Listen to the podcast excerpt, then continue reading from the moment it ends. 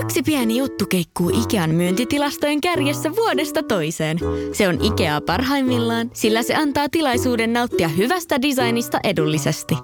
Pyörykkä! Tervetuloa viettämään pyörykkäperjantaita. Silloin Ikea-familijäsenet saavat kaikki kahdeksan pyörykän annokset puoleen hintaan. Ikea, kotona käy kaikki. Pyörykkäperjantai! No niin, ja tervetuloa kuuntelemaan taas Kaukosalalla podcastia. Minä olen Veli Kaukonen ja Oksasen Nikon kanssa tässä tehdään uutta jaksoa jälleen. Joo, terve vain kaikille kuulijoille jälleen kerran. Terve vain. Ja tota, tässä jaksossa ne otetaan ihan muutamia uh, uutisia, mitä nyt on, on tästä tälläkin viikolla tullut tuolta Rapakon takaa. Käydään niitä läpi ja sitten summataan vähän tätä niin kuin no toistaiseksi vielä kesken olevaa kautta, mutta et summataan kuitenkin mitä kaikkea sekoilua tämän kauden aikana on ollut ja ehkä jotenkin positiivisiakin juttuja, niin käydään niitä läpi tuossa silleen lyhyesti ja sitten puhutaan, kuka olisi meidän mielestä ehkä paras puolustaja sarjassa. Nyt jos tässä kohtaa pitäisi jakaa Norris Trophy, niin puhutaan siitä ja sitten vielä vähän Washington Capitalsista otetaan myös koppia tuohon podcastin loppuun. Et semmoinen tiivis, reipas tunti puolitoista noin about, mitä tänään on, tänään on luvassa meidän mukaville kuulijoille. Kyllä. Lähdetkö purkaa noita, mitä on muutamia sopimuksia tuossa? Niin... Joo, ja yksi pieni loukkaantumisuutinen tuli tuosta joku aika sitten, eli Vegasin lahjakas keskusyökkä Cody Glass, niin pelataan tällä kaudella tai ei, niin kausi on päättynyt polvivammaan, että oikea polvi on leikattu ja, ja tota, Kelly McCrim on tietä kertoa GMn roolissa, että jakka harjoitusleiri syksyllä joskus alkaa, niin hyökkäjä on kunnossa, että, että, tota, että ei, ei, ei, se vakavempaa, mutta sitten... Eli saattaa olla siis oikeasti pudotuspeliä aikaan kunnossa.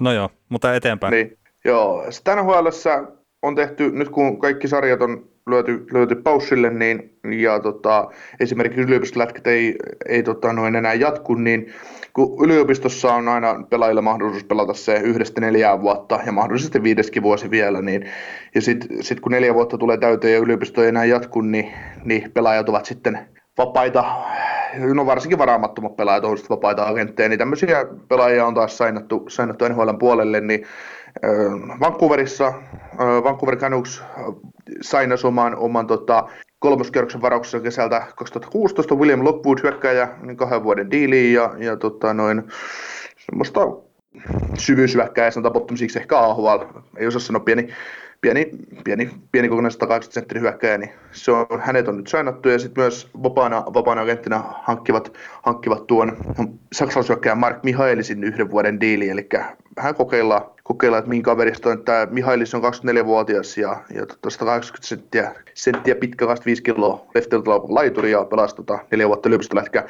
Minusta State Universityssä tässä mankaattijoukkueessa, eli kun Minnestassakin on onko niitä kolme yliopistojoukkuetta, niin Dulut taitaa olla se kovin, niin hän pelasi siinä toisessa. Ja tota, pari viimeistä kautta tämä saksalainen Mihailis on ollut joukkueiskapteeni ja tällä kaudella 31 peliä 20 plus 24, että ihan hyvät, hyvät tehot, vaikka onkin tavallaan yli-ikäisenä ollut, ollut yliopistossa.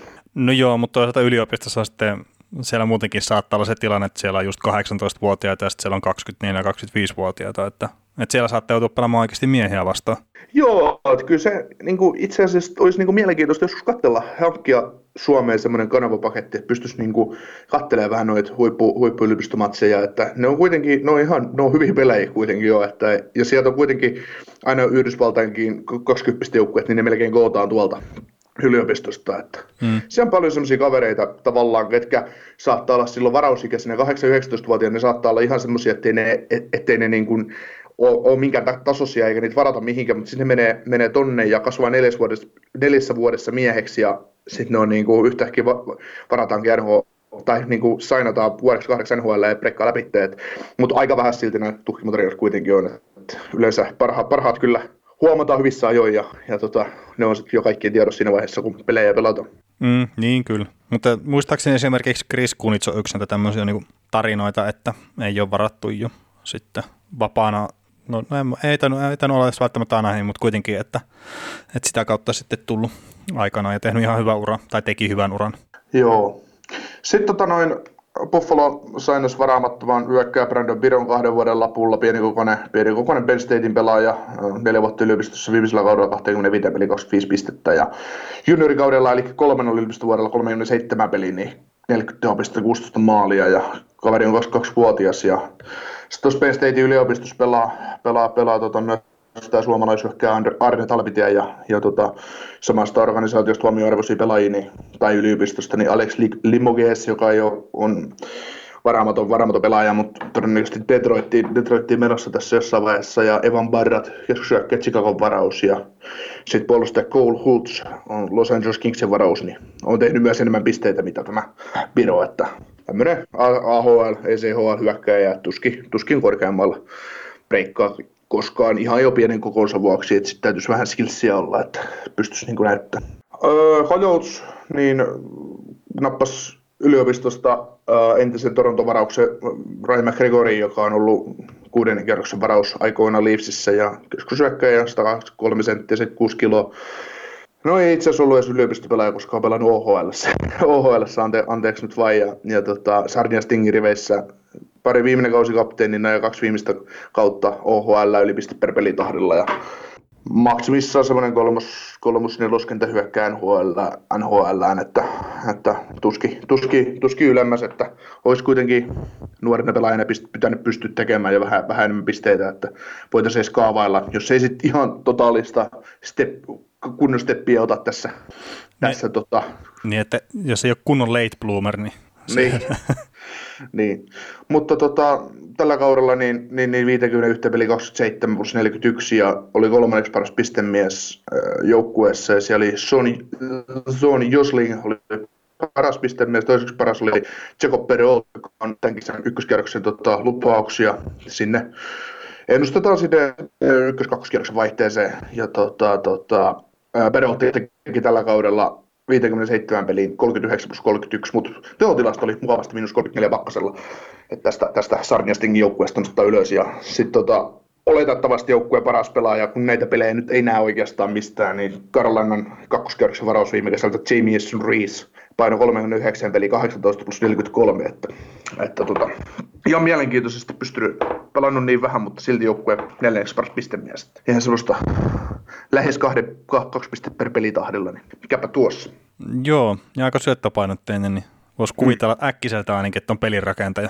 Mm, no voisi vois ehkä ajatella, ajatella näin, että näin, mutta sitten tämä viimeinen uutinen, viimeinen uutinen, mikä nyt taas koskee ehkä enemmän maalintekijänä tunnettuun kaveriin, niin Montrealin viime kesän ykköskerroksen varaus Cole Caulfield, niin tota, tota, palaa yliopisto vielä ensi kaudeksi. Että Caulfieldhan meni numerolla 15 Montrealin viime, viime kesänä, mutta, mutta tota, se on mielenkiintoinen kaveri, että 170 senttiä pitkä ja 74 kiloa, että lauk- oikealta, että kauhea, kauhea maalitykki on ollut ainakin junnuissa, että saa nähdä, mitä tulevaisuus tuo sitten miesten sarjoissa. Mutta toisaalta ensimmäinen vuosi Wisconsinin yliopistossa, niin 36 peli, 36 tehopistettä, 19 plus 17 oli joukkueessa paras pistemies. Voisi kuvitella, että semmoinen 50 pistettä tulee ensi kaudella, kun pelaa toista, toista vuotta yliopistossa. Ja ja tota, kaudella 2018-2019 niin Caulfield U18 kisossa 14 plus 4, 7 peliä. Kaksi maalia per peli. Äh, niin, siinä Patelakin tekisi kiirettä. Äh, joo, niin tekisi vieläkin, kun menisi 18-vuotiaasti kiso, kisoihin. Että. Mutta toi on niin tuosta Caulfieldista on paljon puhuttu, että, että se on kyllä ihan huikea ukko, että, että, että vaikka koko, pieni koko todennäköisesti, siis jos toi 185 senttiä, niin se olisi mennyt ykkösenä viimeisenä. Niin varmaan, mutta siis sehän noilla on, tota, no miksei ykköskerroksen varaksella ja muillakin, että, että ei se tavallaan niin kuin ole niin puhtaasti välttämättä taidosta kiinni, mikä kuulostaa nyt tyhmältä, niin kuin sinne NHLään pääseminen, vaan pitää olla niin kuin se luja tahto tehdä se mm. ura siellä ja olla valmis tekemään niin kuin se riittävä, tai melkein mitä vaan. Ja siellä on Montrealissa just Brendan Kalakari, niin se on hemmetin hyvä esimerkki siitä, että ei nyt ihan puhtaalla taidolla ole menty, vaan että enemmänkin sillä tahdonvoiman kautta. Joo. Uh, Mark Bergevin Canadiensin GM kommentoi tätä asiaa niin, että, että yksi, yksi lisävuosi NCAassa niin tulee, tulee, teke, tulee tekemään hyvää koulille ja se niin kuin mahdollistaa tämän nuoren, nuoren pelaajan siihen, että pystyy kehittämään taitoja ja, ja kehittää itseensä ja kasvamaan, kasvamaan pelaajana todennäköisesti myös vähän pituutta lisää ja myös henkistä ja fyysistä olemista, että, että tota, et, et Canadiens ainakin uskoo, että, että tota, Cole on todella iso palanen tulevaisuutta ja, ja tota, Bergevin ja koko Habs-organisaatio niin seuraa hänen kehityksestään suurella mielenkiinnolla näin, näin ja tota, TSNlle. Ja, ja tota, sitten tässä Wisconsinin, Wisconsinin yliopistossa pelasi tällä kaudella myös nämä vastikään NHL-sopimukset sopimukset saaneet Los Angeles Kings hyökkää Alex Turcot ja, ja tota, New York Rangers puolustaja Keandre Miller. Eli siellä oli ihan hyvä, hyvä jengi kas, kusas, kasassa viime kaudella ja, ja tota, nyt sitten kaksi isoa palasta lähtee, mutta, mutta mikäpä tuossa. Joo, no mutta siinä nyt jotakin uutista kuluneelta viikolta ja noitahan varmaan tippuu noita yliopistopelaajien sopimuksia lisääkin tässä Jatku, ihan. Niin jatkuvasti. Ja niin, että et eipä, eipä siinä nyt ihmeitä ja, ja tiedetään kyllä, että on muitakin uutisia, mutta että pyritään pitää tämä nyt niinku yh, yh, yhtä sanaa niinku vapaana tämä kyseinen podcasti, niin sen takia ei niitä mainita sitten millään tavalla. Ei sanaa viitata tässä jaksossa, ei kun... ei kun hetkonen, mitä? Häh? Oh, en, en mä tiedä. Mutta joo, hei, sen verran, niin kun, että lähdetään nyt kohta käymään tätä mm, kulunutta kautta läpi, niin ja, no voisi nyt kuvitella, että tähän ei hirveästi tule enää välttämättä mitään jatkoakaan. Toivottavasti toki tulee, mutta että, että käydään tosiaan vähän läpi, ja nämä nyt ei ole välttämättä ihan täysin aikajärjestyksessä, mutta suurin piirtein niin kuin lähdettiin tuolta kuitenkin niin kuin kesästä sitten tulemaan eteenpäin, että ehkä lähes niin kuin mennään aikajärjestyksessä nämä kaikki tapahtumat sitten kuitenkin. Joo, ja sä ehdotit mulle tätä männä viikolla, että, että tehdään tämmöinen kokoelma menneen kauden tapahtumista, niin kun sä listasit nämä jutut meille ylös, näistä on melkein puolet sellaisia, että mä en, mä en enää muistanut, että tämmöistä on ollut kauden aikana. Että kyllä tässä niin kuin eletään hetkessä. Joo, ja siis näki, että ylipäätään niin kuin sai nämä ylös nämä ranskalaisilla viivoilla edes nämä asiat, niin ihan se, että meillä on muistiinpanot joka jaksosta, niin auttaa ihan älyttömästi. Että hirveän vaikea olisi ollut lähteä niin kuin muistelemaan silleen ja googlettelee mitään, jos ei niinku muista just jotain tiettyä juttua. Joo. Mutta hei, lähdetään käymään läpi nyt tätä kulunutta kautta tähän päivään asti ja ja, ja tähän niinku tavallaan lähti liikkeelle siitä, että oli niin sanotusti kaikkien aikojen RFA-kesä. Et siellä oli vaikka minkälaista nimeä, niin kuin oli, oli RFA tänä kesänä, ja sitten Sebastian Aho oli se, joka sitten rustasi Offerseatiin nimensä.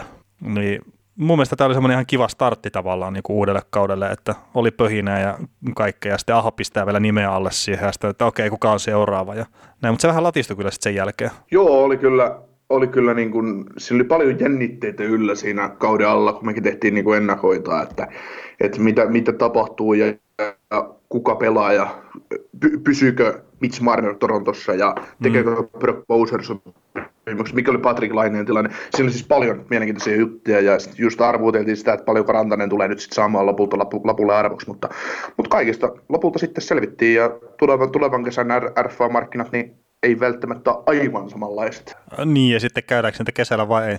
Niin, no se on totta, se voidaan käydä, se voidaan käydä edes marraskuussa tämä niin. sama keskustelu. Että...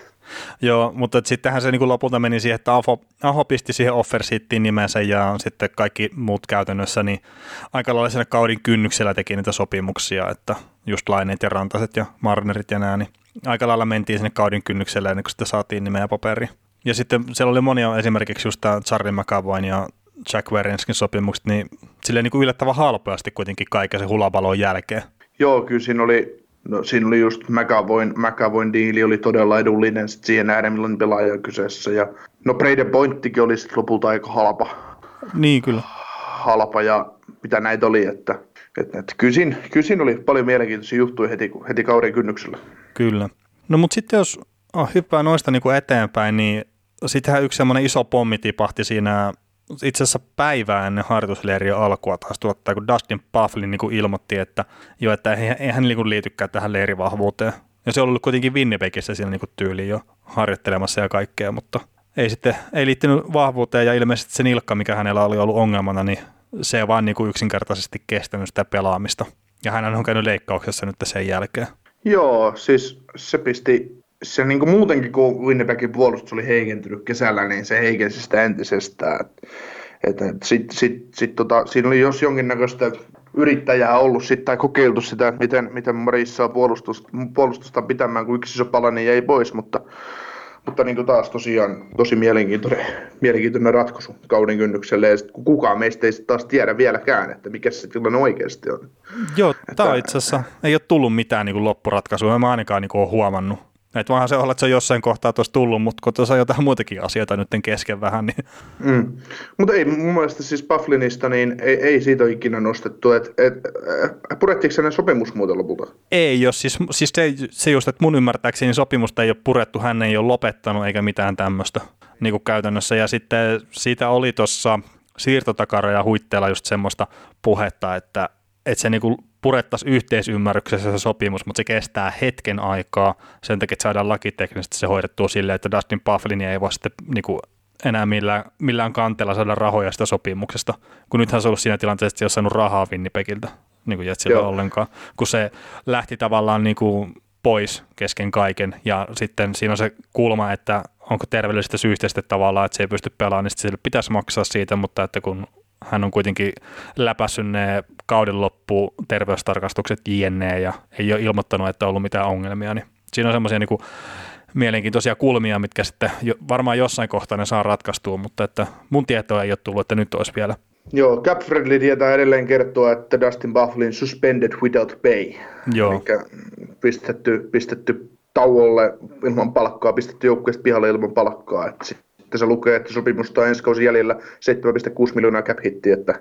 Joo, ja siis sehän, että sillä on niinku aika isot rahat, että niinku tavallaan jää saamatta nyt sen, sen takia, mitä, millä tavalla hän poistui joukkueesta. Mm. Mutta toisaalta hän, hän on niinku ilmeisesti semmoinen ihminen ja pelaaja, että ei sille niinku isosti haittaile ja hän, hän on kuitenkin sitten myös tienannut aika paljon, mutta että elää kulma yksinkertaista elämää ja kaikkea tämmöistä, tykkää lähinnä kalastaa ja juoda olutta, niin siihen ei välttämättä tarvi montaa miljoonaa.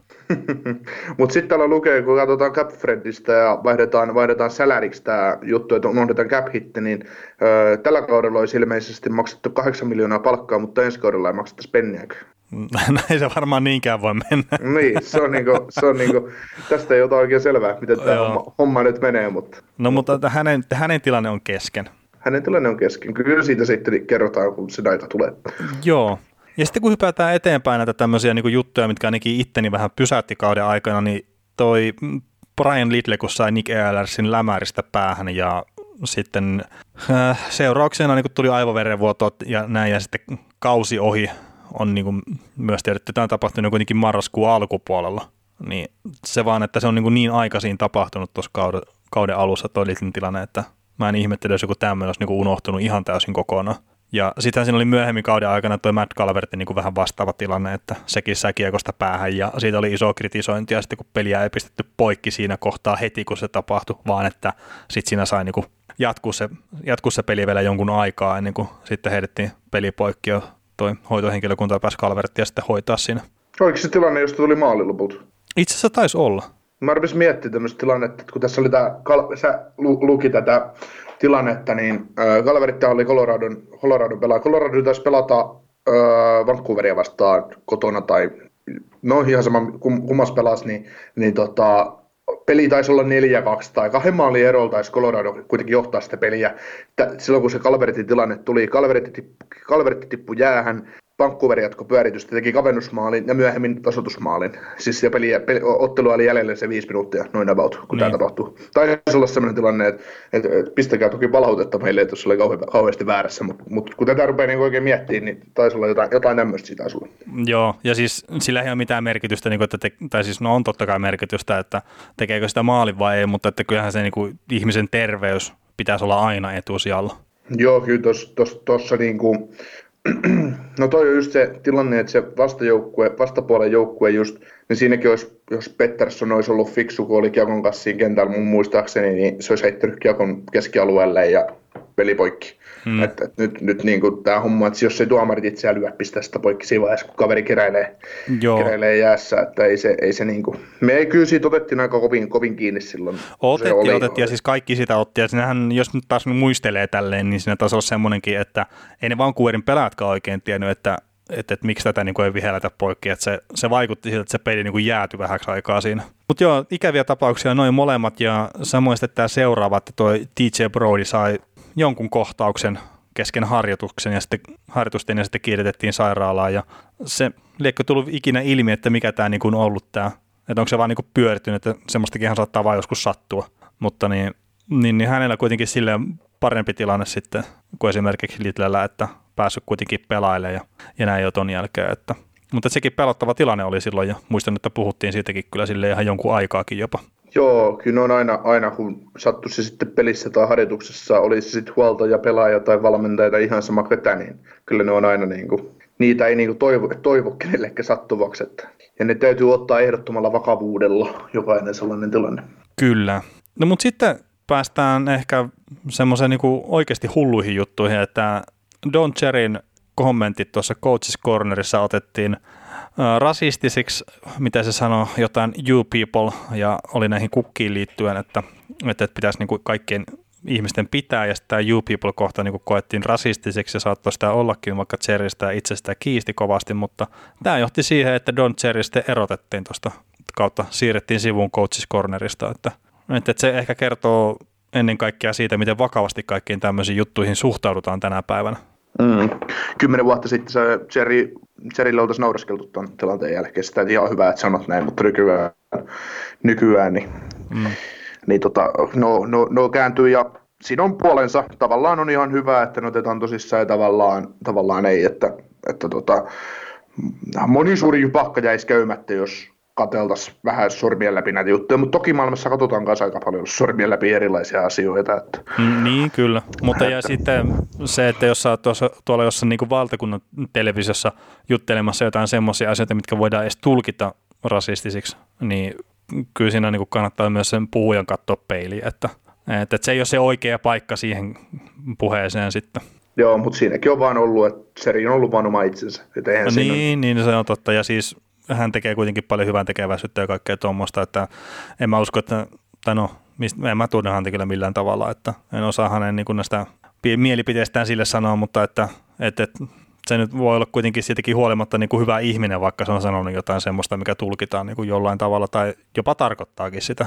Niin, ja voi olla kuitenkin taas mediassa ja julkisuudessa, tai mediassa ja niin kuin siviilissä eri, eri, erilainen, vaikka varmaan räiskyvä persona on ihan siviilissäkin, että, mm, että näin, mutta niin, niin, kyllä. nämä on niitä juttuja, että no, Jerikin oli varmaan niin Coaches Corner ja muut, vaikka, vaikka en ole pätkiä nähnyt kyseisestä osuudesta Hockey Nightin Kanadan lähetyksissä, niin, niin tota, ehkä se oli myös semmoinen, että sitä vaan pidettiin hengissä, että, että ei, varmaan pärjää myös jatkossa ilman sitä. Että. No kyllä tämä nyt on aika pitkälle mennyt kuitenkin ilman, ilman sitäkin, mutta että se on ollut instituutio tuolla ja kyllä mäkin muistan niin skidinä katsoin noita Rock'n'Socken pätkiä ja näin ja tykkäsin niistä kovasti, en välttämättä sen takia, että siinä on Don Cherry ollut, vaan ihan vaan sen takia, että siinä on ollut jääkiekkoja, kovia taklauksia ja tappeluita ja tämmöisiä. Niin. Mut, mut. Ja tämä on mutta itse asiassa semmoinen asia, mistä me ei juurikaan juteltu noissa podcasteissa kerta. Mä itse päätin silloin sivuttaa sen koko asian. Että antaa nyt Kirsikalle äh, tota, mediahuomio. niin, tai siis lähinnä kun ne aiheet on vähän semmoisia sitten, että on, niin kuin, että haluuks niihin ottaa hirveästi kiinni. No, mutta toisaalta ehkä sitä ei pidä liikaa pelata myöskään, että sitä pahoittaa jonkun mieleen, että ei sekään ole niin kuin, oikein mistään kotosi. Joo, meikäläisen voisi eliminoida saman tien tästä podcastista, jos, jos niitä tarvitsisi ruveta miettimään, niin, että niin, pahoittaisi niin. jonkun mielen. Mutta, no, ei, no. ei, mutta siis kaikki niinku, just niinku rasismiin liittymä, kaikki niinku oikeasti kun pitää olla tosi varovainen ja, ja näin. Ja sitten kun just se, miten se asia tulkitaan, vaikka niinku yrittää silleen puhua mahdollisimman hienosti ja kaikkea, niin siinä, siinä on vaan semmoista niinku riskipaikat kyllä. Ja sitten kun en, mäkään itse, niin kun en mä Coaches Corneria ole kattonut varmaan ikinä niin kokonaista segmenttiä, niin se on just silleen vähän tästä, kun ei mulla ole niin siitä mitään sanottavaa. Ja se, se mua niin itteni hämmästytti siinä niin keskustelussa, mitä Suomestakin luki, että, että monella tuntuu olevan hirveän vahvat vie, mielipiteet siitä, että mitä Don Cherry kertoo niissä Coaches Corner pätkissä, ja sitten, niin että katsoako niitä oikeasti kukaan, niin mä uskaltaisin väittää, että 99 ihmistä niistä sadasta, mitkä niin kuin kertoo, että miten ulapala se kaveri on, niin ne ei ole ikinä kattanut edes kokonaista Coaches Corneria. No sitä, sitä juuri, että varmaan niin kuin sama, mitä tuossa itse juuri sanoin, että kun on nähnyt muutamia pätkiä sieltä täältä, mitä John Cherry on mm. Ron McLeanin kanssa siellä touhunut, niin, niin ei, siinä, ei, siinä, ei siinä muuta, mutta sitten sit, sit seuraava, seuraavakin kova kaveri NHL mittapuulla, niin sai potkut.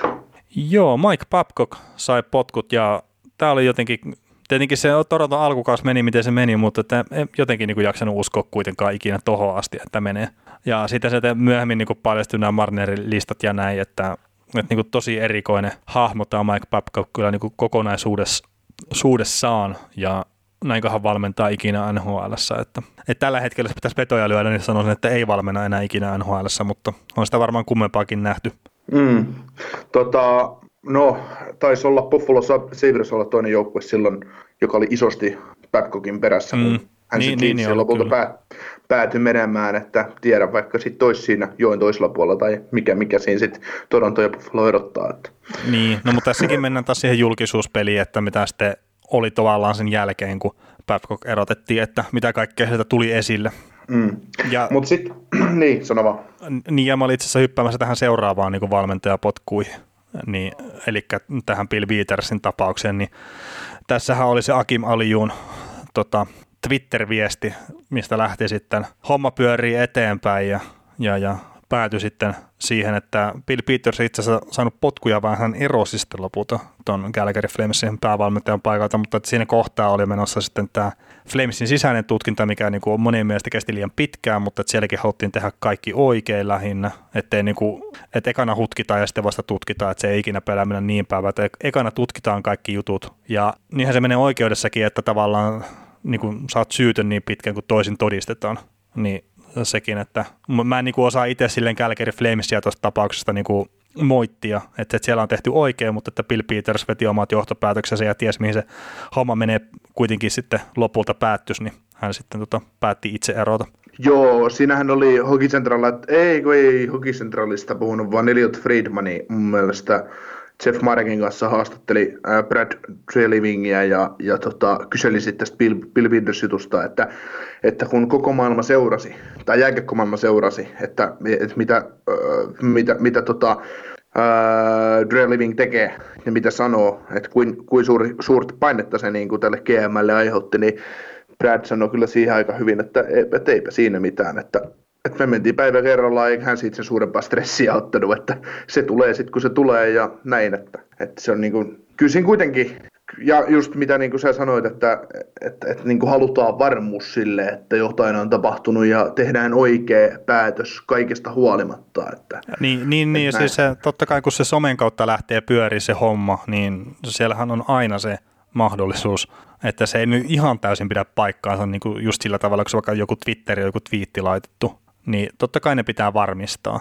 Ja sä et voi, tai totta kai sä voit tehdä sille, että sä annat potkut ihmisille sen takia, kun on kerrottu joku tämmöinen juttu, mutta sitten siinä on aina se mahdollisuus, että oikeudessa tavataan. Mm, joo, mutta äh, tähän Petersin juttuun vielä ja itse asiassa Babcockiinkin, niin, niin tota, äh, erään entisen kiekkoilijan kanssa puhuttiin, puhuttiin näistä molemmista keisseistä, niin tämä kiekkoilija sanoi, että on niin kuin hieno homma, että että NHL tähän puututaan, että mitä valmentajat sanoo pelaajille, mutta hän ei ymmärrä sitä, että miksi kaivetaan kymmenen vuotta vanhoja juttuja esiin, että ne ei ole enää, se on, se on niin kuin tavallaan vähän ikävää.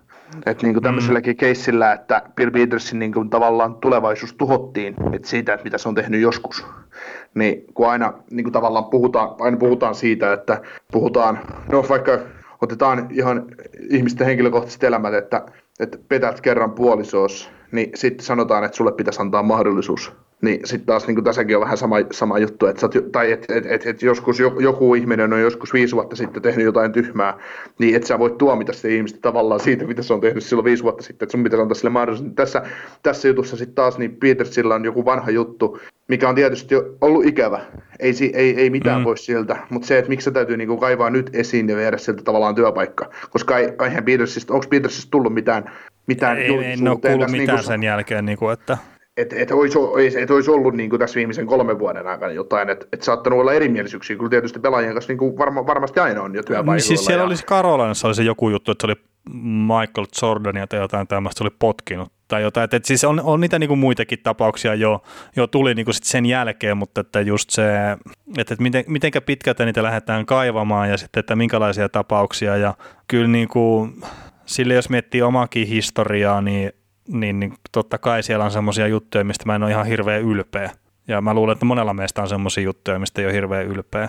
Niin sitten, jos taas niin kuin miettii sitä, että se koko ansiotulo voisi mennä tavallaan sen takia niin kuin sivuun, että, että jos mäkin olen niin kuin junnuna jotain hölmöily, niin onhan se tietenkin niin kuin vähän kohtuutonta, mutta sitten taas, että kyllä mä niin kuin jotenkin koen, että nämä julkisuus, julkisuuden työssä niin kuin toimivat ihmiset, kuten esimerkiksi NHL-valmentajat, niin kyllä ne saa ihan hyvän korvauksen sitä työstä ja ne niin kuin ihan senkin takia, että pitää ehkä pikkasen eri tavalla silleen niin kuin käsitellä jopa niitä niin kuin menneitä juttuja. Joo, no tässä on just se, että, että, että mä oon monta kertaa nostanut siitä esille, puhuttiin viime vuonna viime vuonna taidettiin puhua siitä, kun Dallas Starsin omistajat kautui vähän paskaa niskaan Tellersin mm, niin, Penillä. Niin, ja siinä just niin kun, sit, sit paha, joku pahotti mieleensä siitä, että kuinka voidaan pelaajille sanoa noin julkisesti, niin sitten taas mä, mähän itse olin sitä mieltä, että no siinä vaiheessa, kun sä tienaat aika paljon fyrkkaa ja sä oot isossa roolissa, isossa bisneksessä, niin sun täytyy myös se raha tuo vastuun. Joo, totta kai se tuo vastuun, mutta kyllä se tuo niinku... Sen, ja sen samaan, että tavallaan, että sun täytyy kestää siinä vaiheessa vähän enemmän sitä julkista painetta ja ehkä jopa vähän herjaa, jos sä oot vetänyt huonosti tai näin. Eli niin kuin sitä, tällä niin kompensoin sitä samaa, mitä sä sanot Petersistä ja näistä valmentajista, että, että ne on ne, ne on niin kuin isossa julkisessa roolissa, ne saa sitä hyvän korvauksen ja muuten, niin siinä täytyy myös olla tarkkaa, että mitä sä teet, mitä sä teet ja näin. Niin siis, joo siis totta kai ne, niitä niin kuin tarkastellaan eri tavalla just niin kuin monien eri asioiden niin kuin takia, mutta sitten taas se, että miten se Dallasin tapaus käytiin läpi, että sä pyydät niin kuin toimittajia niin kuin toimistoon sen takia, että sä voit julkisesti teilata sun parhaat pelaajat, niin en mä, siis se on jotenkin vähän ehkä, mun mielestä siinä niin joku hyvä mauraja ylitetään. Mm. Ja, siis, ja siis nämä kaikki, kun niin kuin, voi tavallaan niin kuin peilaattaa sinne, mikä on niin tämä ihan perusoppi, mitä opetetaan kaikille lapsille, että kohtelee toisia niin kuin haluaisit itseäsi kohdeltavan. Niin sitten vaan niin kuin tavallaan se, että se hyvä ja paha tavallaan, mitä sä annat niin kuin itse omassa elämässä eteenpäin, niin mä niin kuin jollain tasolla uskon siihen, että se niin kuin myös tulee takaisin. Joo, kar, tota noin, karma aina korjaa, että ei siinä niin. on, se ja on si- joka, joka kerta. Ja, ja siis mä ymmärrän taas tavallaan myöskin senkin sitten, että kun, jos sä käyt just vaikka NHL-seuran sisällä työntekijöiden kanssa keskusteluita siitä, ja siis nämä on hei huom työntekijöitä nämä pelaajat, siitä, että me halutaan, että te toimitte tällä tavalla ja tällä tavalla. Ja sitten ne pelaajat on, että joo, joo, kyllä me ymmärretään, että se haluatte, että me karvataan vähän vaikka aktiivisemmin tai takakarvataan tai jotakin. Niin sitten, että näitä keskusteluita käydään vaikka puolitoista vuotta silleen niin kuin viikoittain ja ikinä ei tule mitään tulosta. Niin kyllä mä nyt ymmärrän, että se kuppi menee nuri, mutta nekin on niin kuin just semmoisia, että et kun periaatteessa, jos sä oot jossain semmoisessa esimiesasemassa, missä nyt tämä Jim Lights, kun se nyt oli se kaveri, mikä dissas nämä Dallasin niin, Tom, pela- niin, niin Tom Kaklardin pyynnöstä. Ää, niin, niin, niin, mutta, pyynnöstä. Niin, mutta että kun niitä ihan silleen ei niin kuin mun mielestä pystyisi tekemään tai ei saisi tehdä. Mutta no että, tämä on niin kuin taas niin kuin, ihan taas eri keskusteluja meidän nyt, kun me jäädään tähän jumiin, niin me me tehdään ne kaikki muut aiheet käymättä läpi sillä toisin kuin normaalisti, niin meillä on nyt oikeasti niin kuin aikataulu tässä. Että. Joo, mutta sen verran otetaan vielä tuohon Babcockia näihin pelaajiin, Joo. niin tota, mitä tämä entinen pelaaja puhui minulle, kun keskusteltiin NHLstä, niin se sanoi, että kun pelaajatyypit on mennyt, maailma on mennyt toiseen suuntaan, että nykyään pelaajat voi pahoittaa mielessä siitä, mitä valmentaja sanoi, että ei hänen aikanaan pelaajat pahoittanut mieltä mistään, että silloin tehtiin, vaikka se tuntikin paskalta. Ja, ja, ja tota, sitten taas mietitään näitä pelaajia, että, että kun Babcockin kohdalla oli paljon niitä juttuja, että että kun se on ollut kuin kurja valmentaja se on ollut, tai, tai tällä, että se on niin pistänyt Marneria tekemään tämän listan ja mitä kaikkea ne juttuja oli, niin, niin siinä vaiheessa, kun ollaan NHL-pelaajia, ja nämä, joku Mitch Marnerkin, kun on mennyt Kanadan junnupolut läpi, ja häntä on koulittu ennen hänen NHL-uransa, niin se on sit, siinä hänenkin matkallaan on sitten kaadettu varmaan niin paljon paskaa jo niskaan niin kuin uran aikana ennen kuin sä oot niin kuin kuoriutunut NHL-pelaajaksi.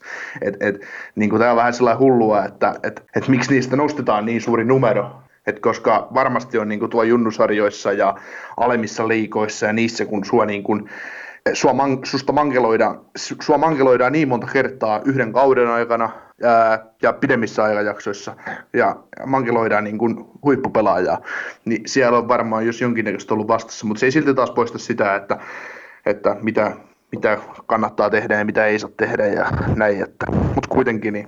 Niin, niin ja siis no, kannattaa niin kuin, muistaa tässä Marnerikin tapauksessa, että eihän hän ole tuonut sitä listaa julkisuuteen. Niin ei. Että, että se on yksittäinen toimittaja, mikä kertoi sen heti sen jälkeen, kun Babcock erotettiin. Että varmaan niin näppäimistö sauhus vaan, kun se kertoi tämän huhun, minkä se on kuullut, että tämmöinen lista on tehty. Ja sitten se vahvistettiin niin kuin muiden toimittajien kohdalta, jotka oli myös niin kuin kuullut sen, että tämmöinen on tapahtunut. Joo. Niin se, ja sitten no Marneriltahan kysyttiinkin siitä ja kaikkea, mutta että, että eihän nämä niin kuin välttämättä siis esimerkiksi Petersin tapaus, niin Akim Ali juuttui sen niin kuin aktiivisesti itse esiin, että tämmöinen tapahtui niin kuin aikanaan ja se on ollut tosi ikävää. Mutta eihän niin. Marneri ole esimerkiksi tuonut mitään tuommoista niin kuin esiin. Joo, ei, ei, ei, ei, ei, mutta siis niin Ja, ja sitten taas se... niin kuin kaikenlainen tuommoinen, no sanotaan nyt työpaikkakiusaaminen, niin okei siis se, että miten se niin kuin pelaaja kokee sen, niin kuin esimerkiksi Mitch Marneri, että, että miten hän kokee sen, että häntä pyydetään tekemään tuommoinen lista, niin sehän siinä on tärkeämpää kuin se, että miten me koetaan tai miten Mike Babcock kokee tai miten joku muu ulkopuolinen kokee sen asian. Ja se on kaikissa noissa asioissa tietenkin, että ehkä joo, nykyään mieltä pohtataan niin kuin herkemmin ja kaikkea, mutta se kiusaamiskokemushan on niin kuin aina tavallaan se henkilökohtainen kokemus. Joo. Ja, ja ne on niin kuin silleen, sen takia ne on niin kuin tosi hankalia sitten etenkin työpaikkaympäristössä käsitellä tuommoisia, kun ne on aina vakavia paikkoja. Joo, mutta... Mutta joo, tota, mainitaan Robert Portutson todella makeet poikkarit Victor, Victor Arvidsonin selkään. Kehtas sanoa vielä, että feikkaa, ja Arvitsoni, mä en muista, oliko se pari kuukautta yli sivussa niin kuin sen jälkeen tai jotain, mutta se oli kuitenkin niin kuin se oli jonkun aikaa sivussa sen jälkeen alavartalovamman takia. Ja ne oli niin kuin todella rumat ne poikkarit. Itse asiassa me juteltiin niistä, me käytiin NHLn kurinpitolinjaa läpi ja kaikkea siinä ja, ja näin, mutta että ehkä ei siitä sen enempää. Öö, no sitten tietenkin on tämä kun jatkaa näitä valmentajatapauksia, niin Jim Montgomery tuossa joulukuun puolella niin siirrettiin 1-2 yllättäen sivuun Dallas Starsin toiminnasta. Ja tästähän nyt sitten taisi tulla se Jim Montgomeryn oma ulostulo, että hän tota, alkoholismi on ollut vähän ongelmana hänellä, niin ollut sitten hoidossa ja näin. Että, että haluatko sanoa siitä vielä jotain vai? No ei siinä ole mitään sanottavaa. Toivottavasti Jim pääsee, pääsee kondiksen asioiden kanssa ja, ja pääsee ehkä vielä valmentaa joskus yleissään. Että onko sitä valmentaja enää koskaan, niin se on toinen juttu. Mutta, mutta sitten taas, että kun vettä virtaa tarpeeksi, niin asiat unohtuu ja pöly laskeutuu, niin, niin mm. tota, Montgomery ei kuitenkaan julkisesti tehnyt mitään sellaista, miksei hän ei voisi olla NHL-valmentaja taas joskus, että et, et, et, ei niinku, et, kun siitä ei ole koskaan tullut julkista tulostuloa, että oliko siitä sitten jotain haittaa hänen ryppäämisestään sitten niinku niin, seura, no siis seura, seuratyöhön. Niin, no siis mä en edelleenkään usko, että se on pelkästään ollut sitä, että hän on vaikka tullut kännissä harjoituksiin tai jotakin, että se ei, mä en usko, että se on niin yksinkertainen se se juttu. Et siinä, on, siinä on jotain muuta ja se voi olla sitten, että se estää hänen NHL-työllistymisen jatkossa, mutta et mä en halua spekuloida sillä niin sen enempää kertaa. Meillä ei ole faktoja. Ei tarvitse spekuloida. Joo. Mutta tota, jos jotain positiivisia hakee, niin Taylor Hall myyti Arizonaan sitten myös tuossa kauden aikana. Taisi olla silleen, mun piti katsoa nämä tilastot näitä eri jouk- niin kuin Devilsiltä ja Arizonalta niin tuon treidin jälkeen, mutta muistelen nähneeni semmoisen statistiikan, että Devils on pelannut paremmin treidin jälkeen kuin Arizona mikä sitten kävisi ehkä järkeenkin kertaa Arizona on ollut aika heikko tässä aika lailla sen Taylor Hallin sa- saamisen jälkeen, että toki ei ole Taylor Hallista ollut kiinni se. Niin, eikö, sä, eikö siinä ollut teoriaa, että kun Darcy Kemper hajosi samaan aikaan kuin Taylor Hall tuli? niin se saattaa olla jotain vaikutusta. Mutta toi on ihan mielenkiintoinen nähdä, että mitä Taylor Hall tekee sitten kesällä. Tai siinä kohtaa, kun ikinä pääsee tekemään jatkosopimusta, että onko se Arizona sitten vai joku muu paikka ja vaikuttaako nämä kaikki muut tekijät tässä nyt sitten siihen asiaan. Ja ehkä kun Arizonasta puhuttiin, niin voi mainita nämä Arizonan ylimääräiset fysiikkatestit, mitä on tehnyt varaamattomien pelaajien kanssa. Siitähän tuli se joku, itse asiassa mä en ole ihan lopullista päätöstä niin nähnyt, montako niitä tapauksia nyt on todettu, että niitä on, mutta siinä olisi joku, joku sakkosumma, oliko se 10 tonni vai 100 tonnia per pelaaja, mitä ne joutuu maksaa sitten siitä. Että kun ne... Eikö se ollut 200? Vai oliko se 200 000? No niin. 200 tonnia. Joo. Koska sä, sä, sä, silloin kun asiasta puhuttiin, niin sä, sä, sä kun e, oli ensimmäinen tieto, niin sä sanoit siitä, että no 200 tonnia kauheasti painaa, mutta sitten kun tuli tieto, että se on per pelaaja, niin... no ei, mutta sehän olisi just silleen, että jos 200 tonnia olisi niin koko paska, niin eihän sillä no, no voi kyynellä. Mutta sitten, niin. sitten, sitten jos niin olikin se joku, niin oli useita kymmeniä pelaajia siinä, niin sitten jokaisesta kun maksaa sen parista tonnia, niin mutta, mutta joo, toi, toikin oli ihan semmoinen mielenkiintoinen juttu vaan, että sattui niinku tälle kaudelle toikin. Joo. Ja sitten tota, tämä suomalaisjuttu, tämä Joonas Korpisalo, ekanakin valittiin All Stars-peliin, harmittomasti joutui jättää väliin tuon All Stars-peliin sen takia, että loukkasi polvensa sitten pelissä Chicago Blackhawksia vastaan. Ja siinä oli vielä semmoinen tarina, että öö, niin siinä oli jatkoajalla se peli, ja sitten niin kuin vihelyksen jälkeen niin kello kävi vielä vähän reilun sekunnin siinä niin kuin sen vihelyksen jälkeen. Ja sitten Kolumbus olisi halunnut tota, siirtää sitä kelloa taaksepäin, mutta että tuomarille ei käynyt jostain syystä sitä ei voinut just siinä kohtaa veivaa sitä kelloa oikeaan aikaan, vaikka sitä monessa muussa kohtaa veivataan kyllä ihan ed- taaksepäin niin kuin ihan ilman sen kummempaa pyytelyäkin.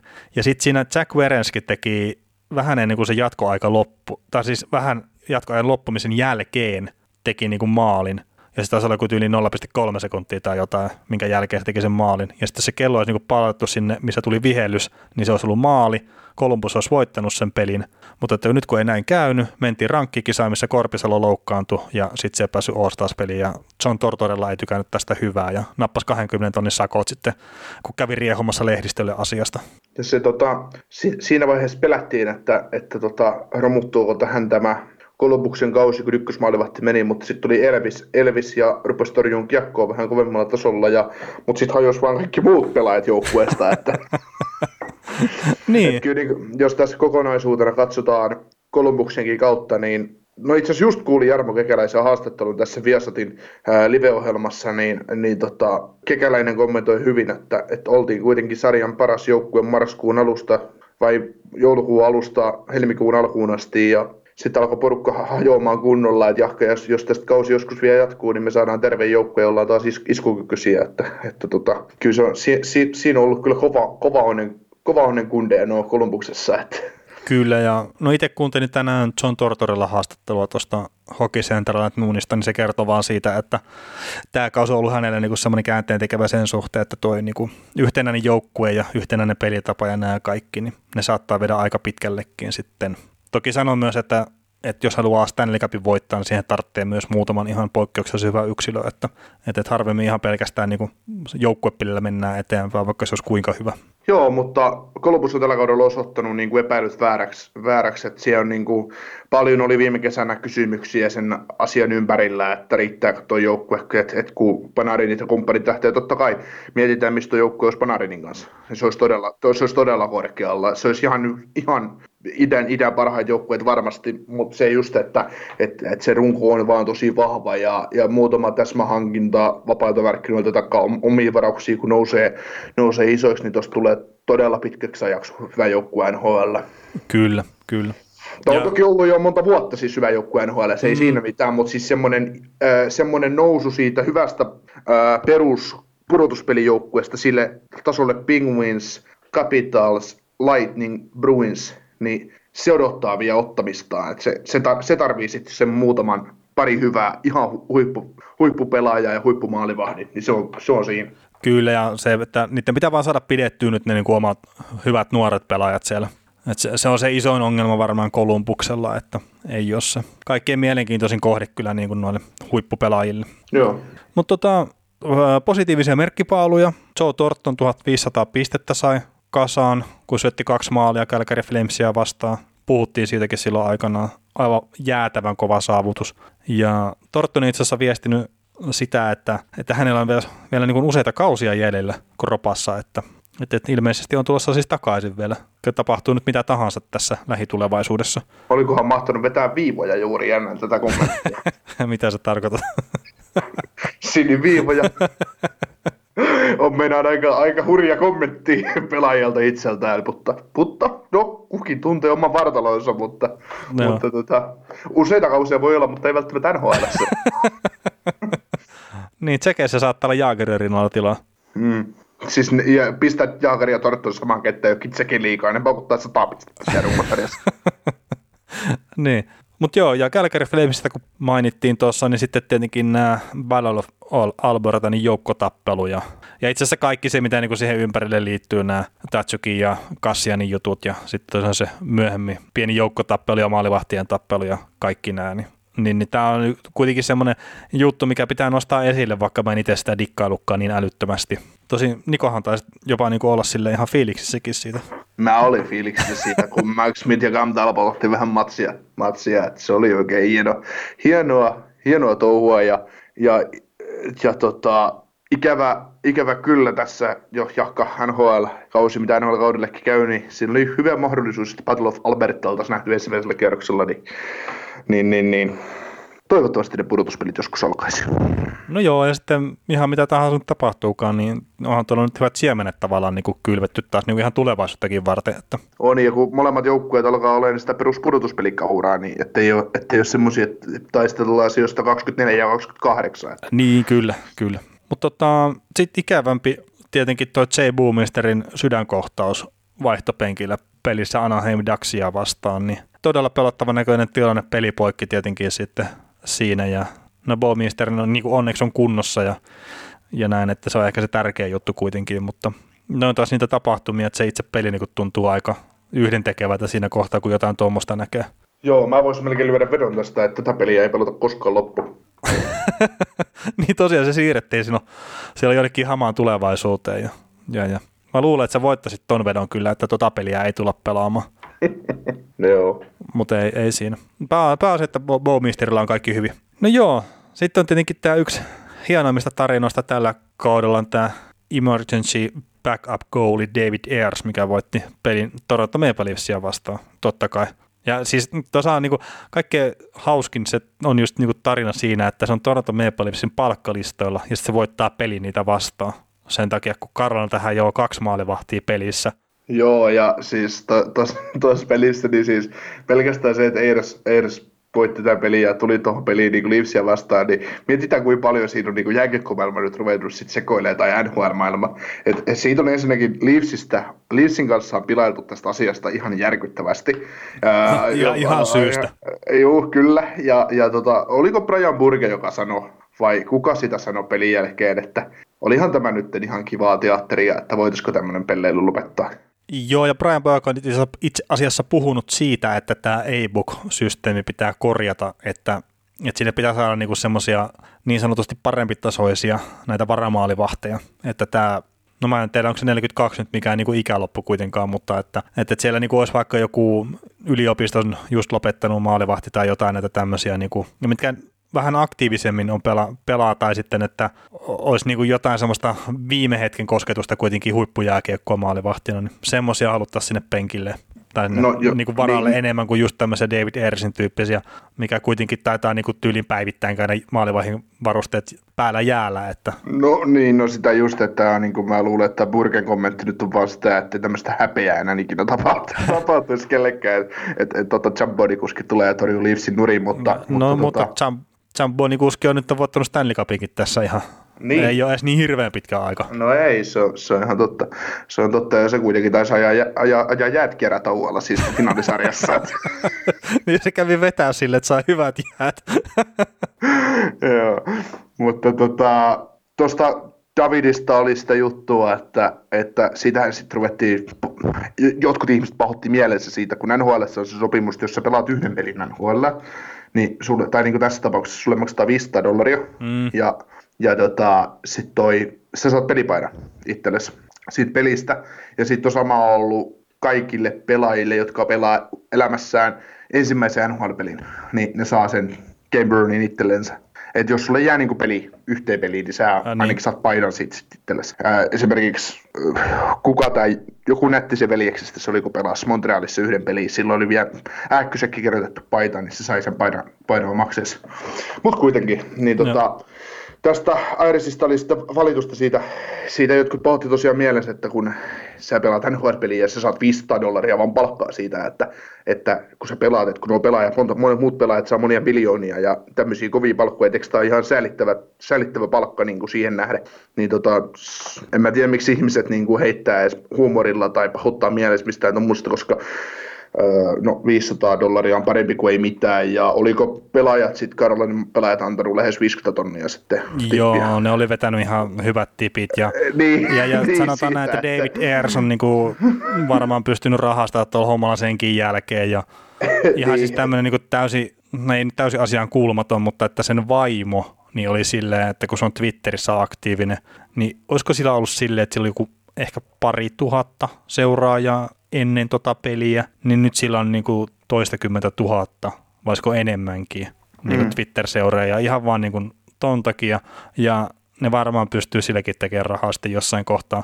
Eli tää, just se, että yksittäisen pelin palkka, että onko se 500 dollaria niin kuin virallisesti vai tai mitä se onkaan, niin se on se yksi juttu siinä, ja noin varmasti pystyy niin kuin rahastaa paljon enemmänkin sillä hommalla. Mikä Niin, on tässä ihan oli- oikein. Joo, joo, ja siis tässä on just tää, taas tämä sama keissi, että kun olen lukenut jotain juttuja siitä, että kun suomalainen poika on löytänyt jonkun vanhuksen lompakon tai jonkun toisen ihmisen lompakon ja soittanut, soittanut lompakon omistajalle ja antanut sen takaisin, niin sitten kun lompakon omistaja on antanut 20 siitä sitten vaivopalkkaa, että kiitos, tai 50 tai ihan sama mikä se summa, niin sitten siitä on sen pojan äiti pahoittanut mielessä, että kuin näin vähän, että kuin sä kehtaat antaa näin vähän rahaa. Sillä hetkonen, niin. come on. Se pojan äiti voisi katsoa peiliin. Niin, niin tässä on tämä sama juttu, että kun ihmiset, ketkä nyt tästä dissaa, että kun NHL maksaa vain 500 dollaria, kun ne maksaa muille pelaajille niin paljon tämmöistä keissistä, niin mä luulen, että tuossa keississä niin tota Davidia ei paljon se rahaa edes. Niin kuin, ihan sama, olisiko se saanut pelaajille senttiä tai tuosta reissusta senttiä, se, että se pääsee pelaamaan, pelaan NHL-peli, siis mm. yhden erää, puolitoista erää, NHL, siis oma, omassa niin kuin, tavallaan kotihallissaan, vaikka omaa, omaa joukkuettaan vastaan, niin silti No se niin. kokemuksella sä, sä, sä saat kymmenen lisävuotta elämässä, elämää sillä. Joo, joo, ja siis mä voisin maksaa sen 500 siitä ihan hyvin. Niin, et- niin että menisi tulitettavaksi. Mä en maksa, Niin. mä en maksa, en, en herra En mä Jumala nyt sinne maksa. maaliin välttämättä haluaisi mennä, en mä tiedä haluaisi mennä taklattavaksikaan. itse, itse asiassa. mä voin mennä vaihtopenkille istua sillä, että mä maksan sitten 500. Se olisi paljon mielenkiintoisempaa. Joo. Mutta hei, tota, hyvin, hyvin menee taas ajallisesti tämä, mutta tota, nopeasti Alexander Ovechkin 700 maalia täyteen kahdeksantena pelaajana NHL-historiassa. Aivan huikea saavutus. Öö, suomalaisittain ensimmäisen nhl teki Kaapo Kakko, Ville Heinola, Henri Jokiharju, Aleksi Saarla, Joel Kiviranta ja Jani Hakanpää.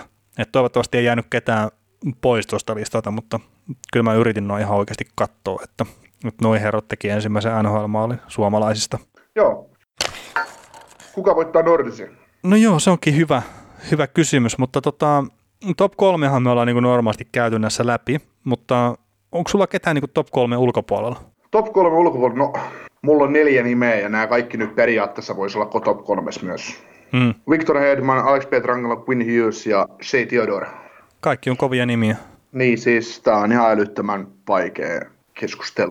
Mutta sanotaan sen verran, että semmoinen pakki kuin Tony Di, Anthony D'Angelo niin ei sovi mun Norris-keskusteluun, vaikka on todella hyvän kauden pelannut niin kuin teho, tehojen palossa, mutta, mutta tota, ei ottanut iso stepi urallaan, mutta Norris, Norris-keskusteluun hän ei sovi.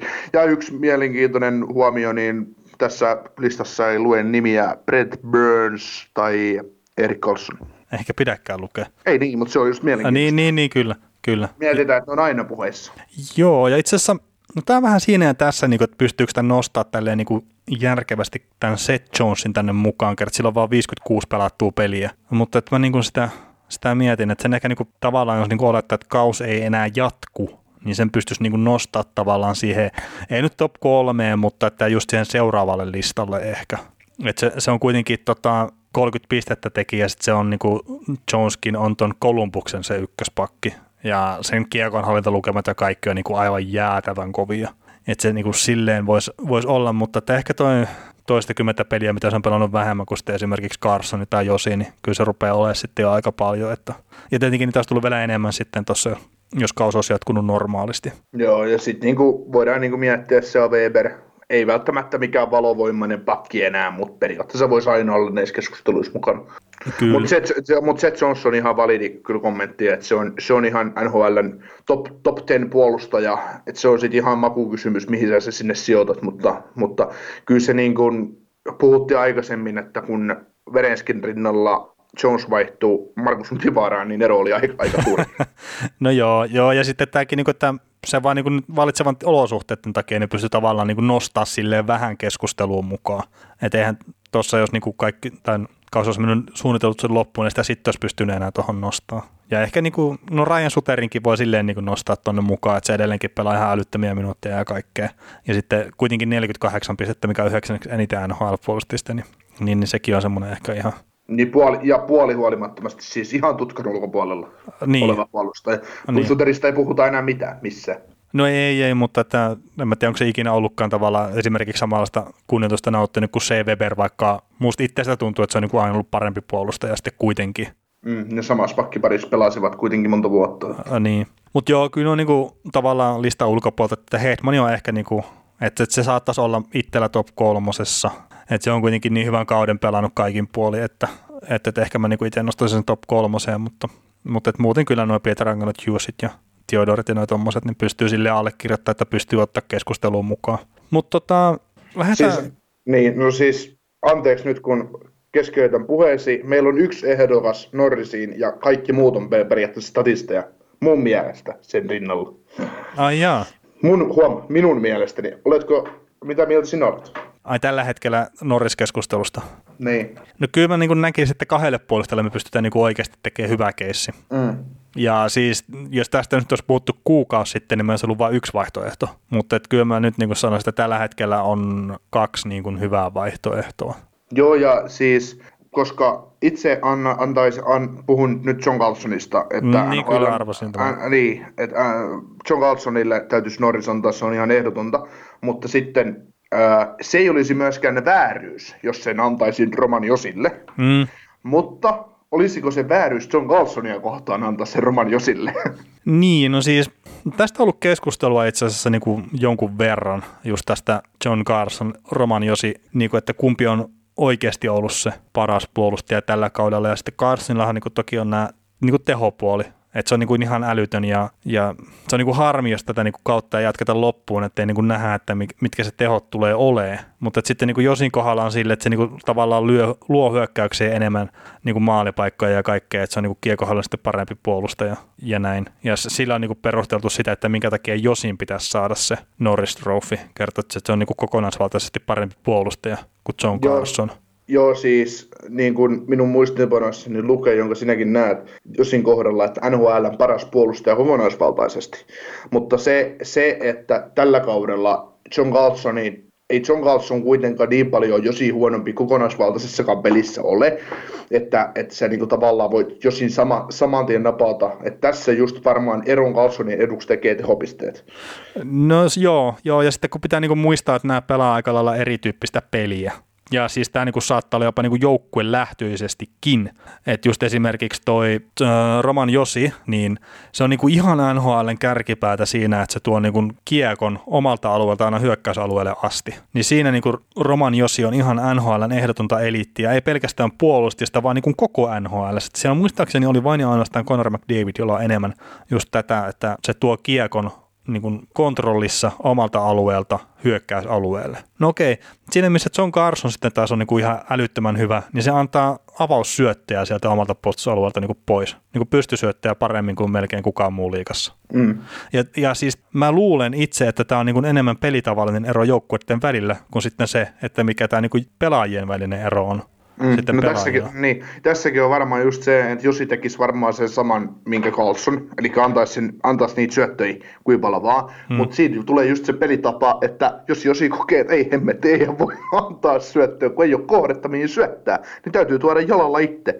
Tämä sama sitten saattaa olla myös niin, että et kyllä mun mielestä Carlson on sen verran hyvä, eh, huom, John Carlson on sen verran hyvä puol- eh, luistelija puolustajaksi, että kyllä hänkin pystyy sitä kiekkoa omista kuskaamaan ylös, jos se siitä kiinni olisi. Mm. Mutta kun äh, jääkiekon lainalaisuus vaan menee siinä, että se, se ei ole kadonnut mihinkään se ensimmäisen helpon syötön antaminen. Joo, ja tässä niinku, no tämä on tuosta Athletikin tota, sivustolta on nämä niinku tilastot näistä, että kun tämä on tämä Stretch Bass Complications, niin John Carsonilla on 2,9 per peli, mikä on kolmanneksi paras niinku puolustajista. Josilla 1,3, siellä 142. Niin tässä tulee tavallaan tämä niinku että miten pääsee syötellä pois sieltä. No okei, sitten jos ottaa nämä niin kuin alueelta pois tulemiset, niin Josilla 6,2 kertaa per peli paras NHL puolustajista, Carsonilla 1,3 kertaa per peli, 179 siellä. Niin tämä vaan, että sä voit jo noita numeroita pyöritellä, mutta sitten pitää ottaa huomioon myös se, että miten Capitals pelaa, millä tavalla sitten Nashville pelaa. Ja se, mitä Capitals on pelannut jo silloin, kun ne voitti mestaruuden, niin ne pelasi erittäin hyvää niin kuin oman alueen puolustuspelaamista, millä ne pääsi hyökkäämään vastaan sitten todella tehokkaasti. Mm. Ja se oli esimerkiksi silloin, kun ne voitti sen Stanley Cupin sinä vuonna, niin Pittsburgh Penguinsia vastaan. Niin mä haluaisin sanoa, että se olisi ensimmäinen peli, mikä ne pelasi sitä sarjasta. Niin se oli tyyli 15 sekuntia, kun Penguins niin hyökkäsi Capitalsin alueelle, Capitals sai kiekon niiltä, ja niillä oli tyyliin 2-1 tai 2-0 vastaan hyökkäys niin kuin sitten jo tuolla kohti Pingvinsin maalia. Sen takia, että ne pystyi purkaa sen Pingvinsin todella aggressiivisen karvauspelaamisen siinä niin kuin yhdellä kahdella syötellä nopeasti. Joo, ja siihen vaaditaan just se niin kuin äärimmäisen sitoutunut pelitapa, että sä niin kuin, pelaajat tietää, missä sivulla se on, ja sitten just joku John Carlson ja kumppanit tietää, että kun sä annat sen syötön paineen alla tol, tonne, niin siellä on pelaaja, joka ottaa sen syötön vastaan ja pistää taas jalalla tai toisella syötöllä peli eteenpäin. Mm, niin kyllä. Että se, no just niin kuin mitä tuosta Josin noista nousuista oli puhe, tai mitä sä puhuit, niin se on just varmaan yksi suuri ongelma, mikä siinä Nashville joukkueessa on, että kun ei ole niin kuin, e, e, joukkue on tavallaan huonosti rakennettu ja siitä on niin kuin lähtenyt semmoinen, se, siellä ollaan vähän vä- väärille sivuilla ja minkä takia se joukkue ei suorita niin hyvin, mitä sen pitäisi niin kuin materiaalisen puolesta suorittaa, että, että tota, ja sitten taas, kun otetaan Posia taas Rosi, jos, Posia Josia kohtaan, niin jossain kritisoitiin sitä, kun Josi teki iso sop, jatkosopimuksen, että kun Josi on tuon puolustuksen taakka, että miksi sille tehtiin niin semmoinen sopimus, niin voidaan sitä sitten aina miettiä, että, että tota, että saisi se siitä 8 miljoonaa tai 12 miljoonaa kaudessa, niin se ei ole taakka sille joukkueelle, ja se ei. sopimus ei ole ongelma. Ei, ei. Tosin tuosta kun sä niinku puhuit Näsville niinku siitä, että, että mitä ongelmia siinä on, niin mä oon itse niinku miettinyt sitä, että kun just katsonut esimerkiksi sitä, että jo Roman Josi, niinku jos se tuo kiekkoa omalta alueelta vastustajan hyökkäysalueelle toiseksi joten koko nhl niin okei, se katsotaan niinku silleen pääasiallisesti, mitä mä oon lukenut juttuja, että hemmetti miten hienoa, että tuo on ihan, ihan päällikkö jätkä tuo puolustaja ja kaikkea. Mutta sitten se, miten mä itse niin oon sitä miettinyt, että kyllä se on ehkä vähän ongelmallista, jos sulla on puolustaja se, mikä lähtee todennäköisesti sitä aika syvältä tuomaan omalta alueelta kohti hyökkäysaluetta sitä kiekkoa. Mm. Niin mä koen sen jotenkin vähän niin kuin ongelmallisena pelinopeuden kannalta. No joo, joo, siis kun kiekko on aina nopeampi kuin luistelu ja, ja sitten mietitään, että minkä takia Nashville ei saa luotua hyviä maalintekopaikkoja välttämättä niin paljon, että se on junnaavaa, kun se joudut tavallaan hyökkäämään valmista viisikkoa vastaan mm. niin kuin, ja hitaasti, koska kuitenkaan eihän Josi mikään maailman nopea luistimilla kuitenkaan ole. Niin, ei se huono luistelija ole missään ei, nimessä. Siis ei. Eikä se, ja siis se on ihan sama, vaikka se on paras luistelija. Niin, niin, niin. Siitä, et, et, jos sä lähet kuitenkin aina tavallaan takamatkalta sitä niin puolustavaa joukkuetta kohtaan. Eli se sitten nyt sitten huijaa niin puolustajana tosi paljon sitä puolustuspelaamisesta, mm. mitä mun mielestä Josi ei kuitenkaan tee. Niin, sitä puhuu pelkkä tehotilasta, plus 22. Ah, niin. Ja siis onhan niin, näissä niinku, ja sitten onhan näissä niinku puolustuspelin tilastoissakin, niin esimerkiksi John Carson on Josia edellä niinku ihan pelkästään siinä, että miten hyvin se estää niinku hyökkäyksiä tulemasta niinku omalle puolustusalueelle, tai minkä verran se katkoo syöttöjä. Niin ihan tämmöisissä jutuissa niinku Carson on edellä Roman Josia. Ja nämäkin on tässä Atletikin jutussa, niin on kyllä nämä kaikki tilastot, että, että ei, ei, ei siinä, että mä en niin omasta päästä näitä keksi. Joo. Mutta tota, niin tämä on hirveän vaikea tämä niin vertailu silleen näiden kahden pelaajan välillä, että se kolmas, kuka ikinä se onkaan, niin se on, niin kuin, on mielestäni yhden tekevää kerta. Josi tai Carson on Norris-puolustaja tällä kaudella. Mm. Joo, siis se, että tässä mun listalla Kelmakar oli se kolmonen, mutta Kelmakar menee ihan samaan nippuun kuin käytännössä kuin Pietrangelo ja Hedman ja Hughes ja Theodori Jonesikin, että et mä, mä nostan Makaria nyt vaan ylös sen takia, että loukkaantumista huolimatta 50 tehopisteen kausi. Ja, ja tota, mm, niin kyllä. Todella niin kuin merkittävä pelaaja koko organisaatiolle, vaikka ei Avalanssilla vaikka alivoimaa esimerkiksi pelaa yhtään. Kyllä. Että, et, et, et se, mutta se vaan, että et siinä on taas virtuosimainen puolustaja, että semmoinen, semmoinen pakki, mitä on oikeasti hieno seurata niin kuin viihteellisessä mielessä. Kyllä. Mut, mutta ei vaan niin kuin, ei mitään asiaa norjastaistelua. Joo, no ei, ei tällä kaudella vielä.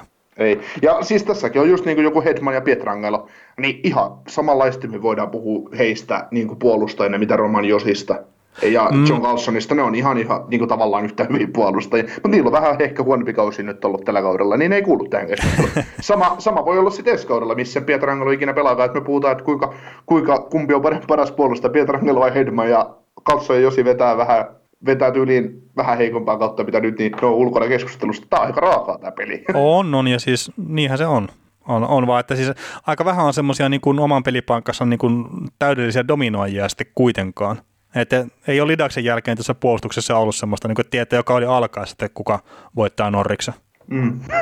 niin, ja sitten mietitään taas meidän puhetta, mitä ollaan sanottu. Tästä keskustelusta puuttuu just Brent Burns ja Erik Carlson. P.K. Suppan oli muutama vuosi sitten näissä niin, sekin, mukana. Niin. Et, et, ku, kyllä se eliitit on eliittejä. Kyllä. Ja siis eliitti on vaik- taso, joka on vaikea saavuttaa, mutta kun vedät vähän vihkoon, niin sieltä tiputaan nopeasti pois. Kyllä. Ja tota, hypätään, hei, niin sä annat Carsonille Norriksa. No pakko mun on Joo, mä oon joo. päättänyt sen ennen tätä lähetystä, Joo, joo, joo, joo, joo, ja siis mä oon sun kanssa itse asiassa samoilla linjoilla. Ja ennen kuin me hypätään Washington Capitalsiin meidän viikon, joukkueeseen, niin mä kerron Carsonin tilastot kotona ja vieraissa. Eli kotona 33 peliä kerkesi pelata, tehot 5 plus 26, eli 31 pistettä kotona.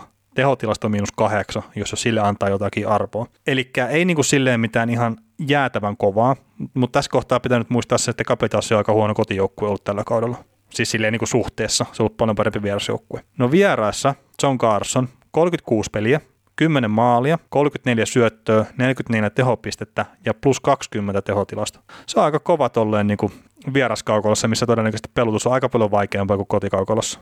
Niin, jos et sä oot, jos et sä oot sit vaan kylmä, kylmä viileä päävalmentaja ja apuvalmentajat, jotka peluttaa, peluttaa vaan pelaajia ajattelematta, ketä vastustaja sua vastaan peluttaa. Että se vähän riippuu, että Niin, Mutta se vaan niin kuin mietitään, että jos tässä nyt olisi pudotuspelit alkamassa ja mietitään ihan historian kannalta ja kaikelta muulta, että kuinka kova kotijoukkue Washington niin kuin on oikeasti. Mm. Että se ei ole sitä välttämättä tällä kaudella ollut. Mutta, mutta et mietit, että lähdetään pudotuspeleihin, että joukkue on ollut hemmetin hyvä koko kauden vieraissa, ja sitten se tuo pudotuspeleihin sen kotivireensä, mikä sillä on normi, niin vaikea joukkue voittaa Best of Seven sarjassa.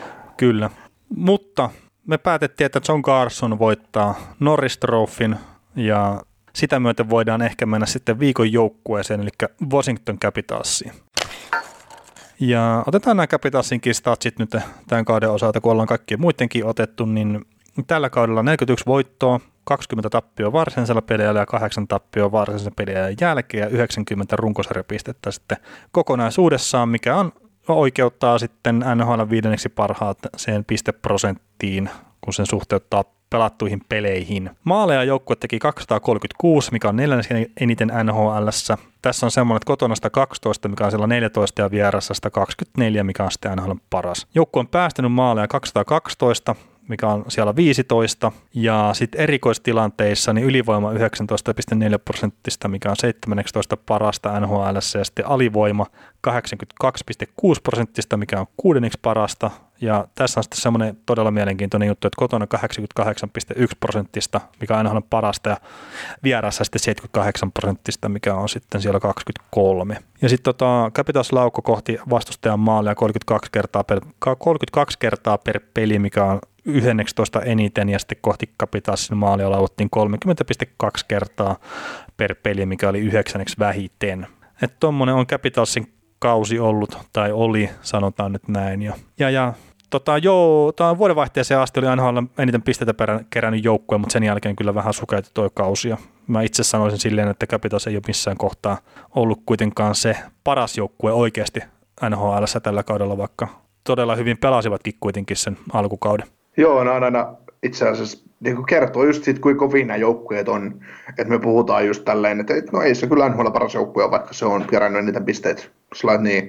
No ei, ei, mutta siis Ei, se se runkosarja kestää 82 peliä ihan syystä. Joo, joo, joo, ja, joo, joo ja, mutta se kertoo myös siitä, että, että kun me tiedetään, mitä Capitals pystyy tekemään parhaimmillaan, ja me tiedetään no sama just koskee Penguinsia ja Tampaa ja aika montaa muutakin NHL-huippujoukkuetta, niin, niin tota, Capitalsin kanssa, niin me puhutaan niin näin siitä siksi, koska me tiedetään, kuinka paljon parempaa se joukkue pystyy. Niin, tai sitten saatetaan puhua sen takia, kun ne ei ole ollut niin hyviä.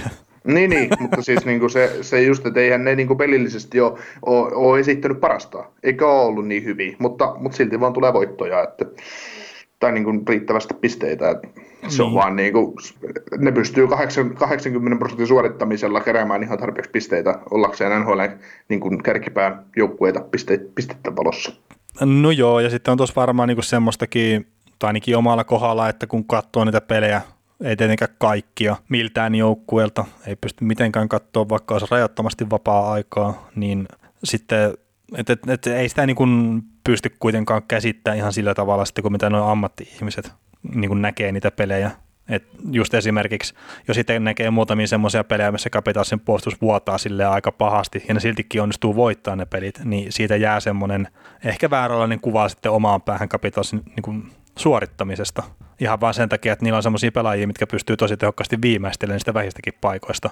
Mm. Ja sitten vaikka esimerkiksi Braden Holtia on nyt haukuttu maalivahtina jonkun verran viime, pari viime kauden aikana, osittain ehkä syystäkin, niin siitä itselle on jäänyt vaan semmoinen fiilis, että ei sieltä nyt ihan liikaa välttämättä aina apuja tullut puolustuksen osalta sitten. Mm.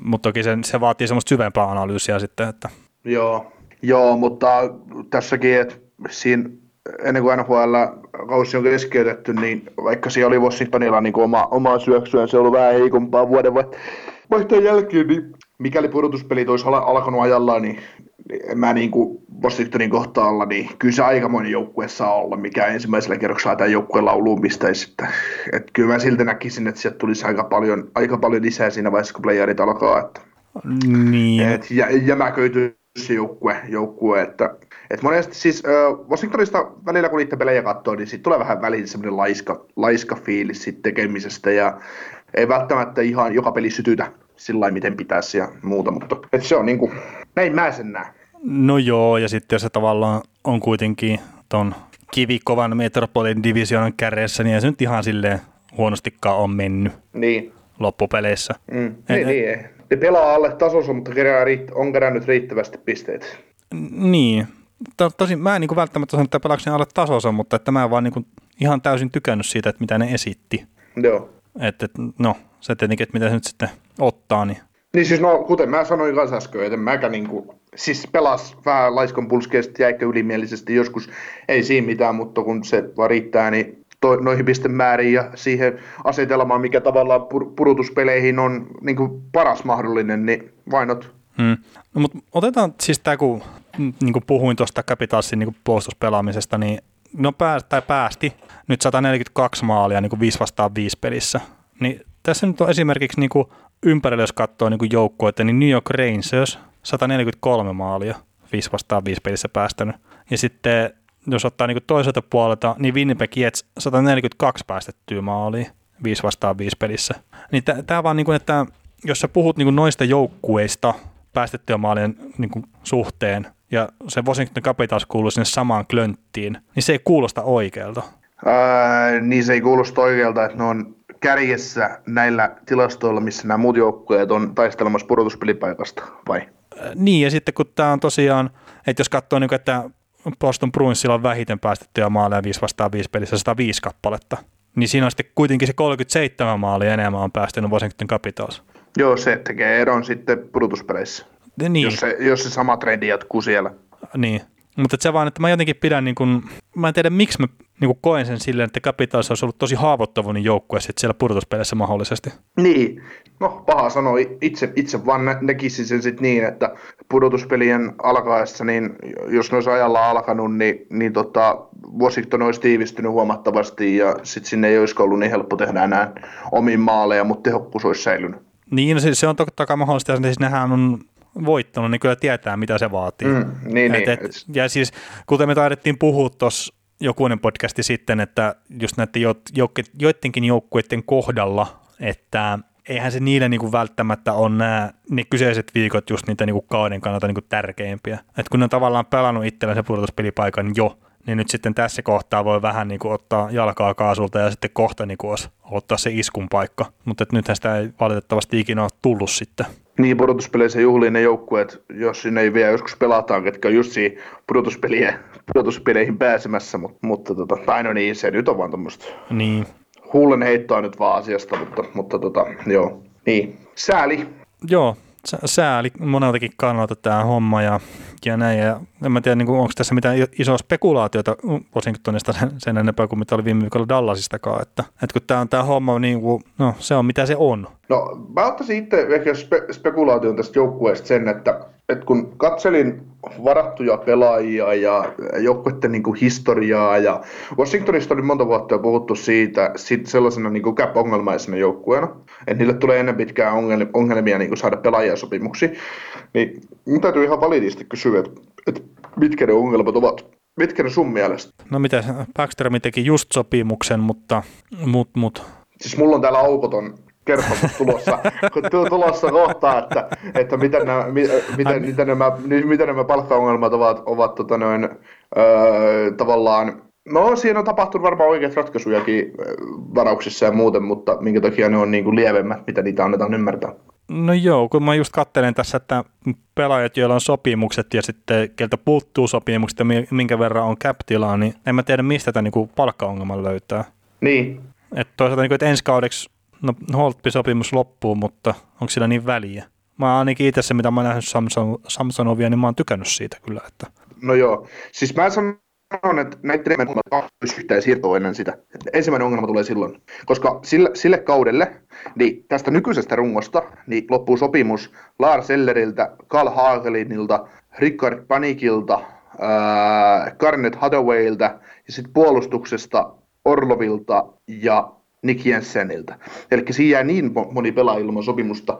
Siis sopimus päättyy kaudelle 23-24, eli kesällä 23. Niin se on mun papereissa ensimmäinen, jos ajatellaan, että hypoteettisesti, että ei tapahtuisi mitään. Mennään nyt tällä ää, tällä tota, ajatuksella. Mutta jos mietitään ensi kautta, niin OK, Holtbin sopimus loppuu, mutta siellä Samsonov, niin ei, ei Samsonov on ensi kaudella ykkönen ja Holt, toi Phoenix Copley todennäköisesti nousee farmista kakkoseksi. Puolitoista miljo- tai 1,1 miljoonaa cap hittiä pari vuotta kiinni sopimuksessa, niin siinä on maalivahti kaksikko. Mm. Samsonovilla on ensi kausi 900 tonnia ja sitten tulee entry level kontrakti tulee tota, noin täyteen ja täytyy tehdä sopparia.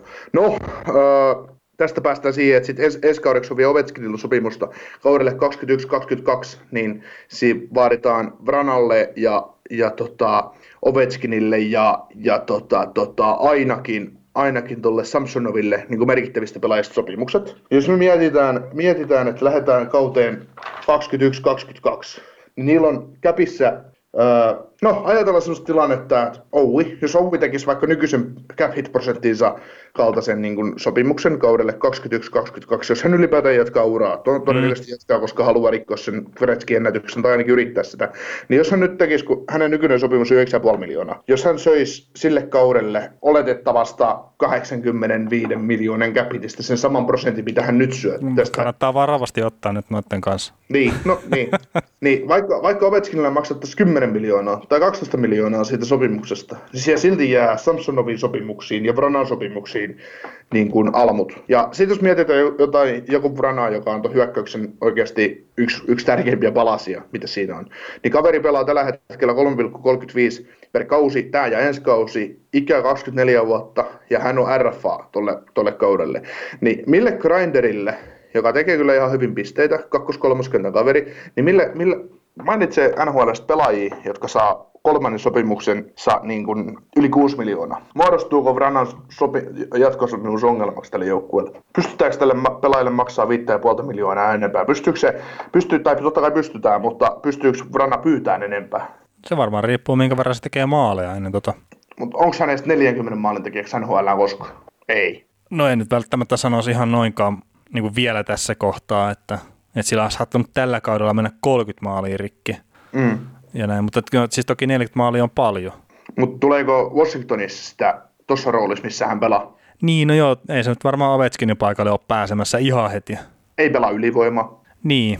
Mm, et se on niinku, siinä on edes kuitenkin aika kovia laitureita, aika kovia senttereitä niin viemässä tavallaan hänen, hänen paikkaansa. Eli no, mä oon itse pyöritellyt, että Vrana, Vranan sopimus on siinä jossain 5-6 miljoonan välissä, mitä hän voi pyytää.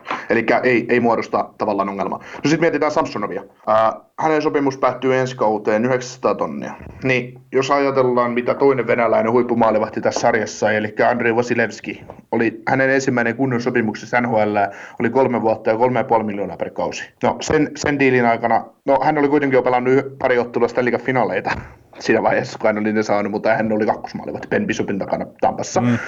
Niin voidaanko Samsonoville maksaa ensimmäiseen kunnon sopimukseen yli neljää miljoonaa, vaikka hän pelaisi miten tämän kauden loppuun ja ensi kauden?